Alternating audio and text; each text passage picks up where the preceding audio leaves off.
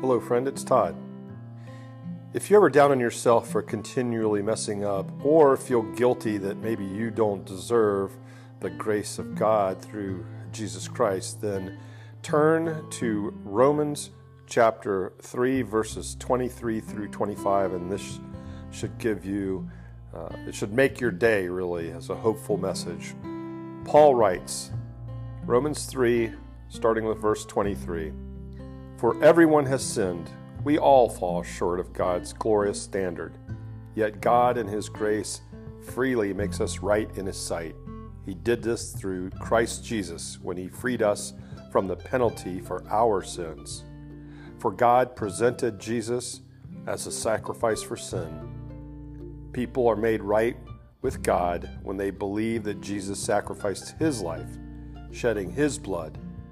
This sacrifice shows that God was being fair when he held back and did not punish those who sinned in times past, for he was looking ahead and including them in what he would do in this present time. God did this to demonstrate his righteousness, for he himself is fair and just, and he makes sinners right in his sight when they believe in Jesus. So it's as simple as that.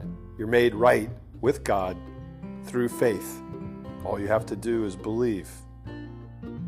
Father God, thank you for your amazing gift of salvation, which covers my past, present, and future sins.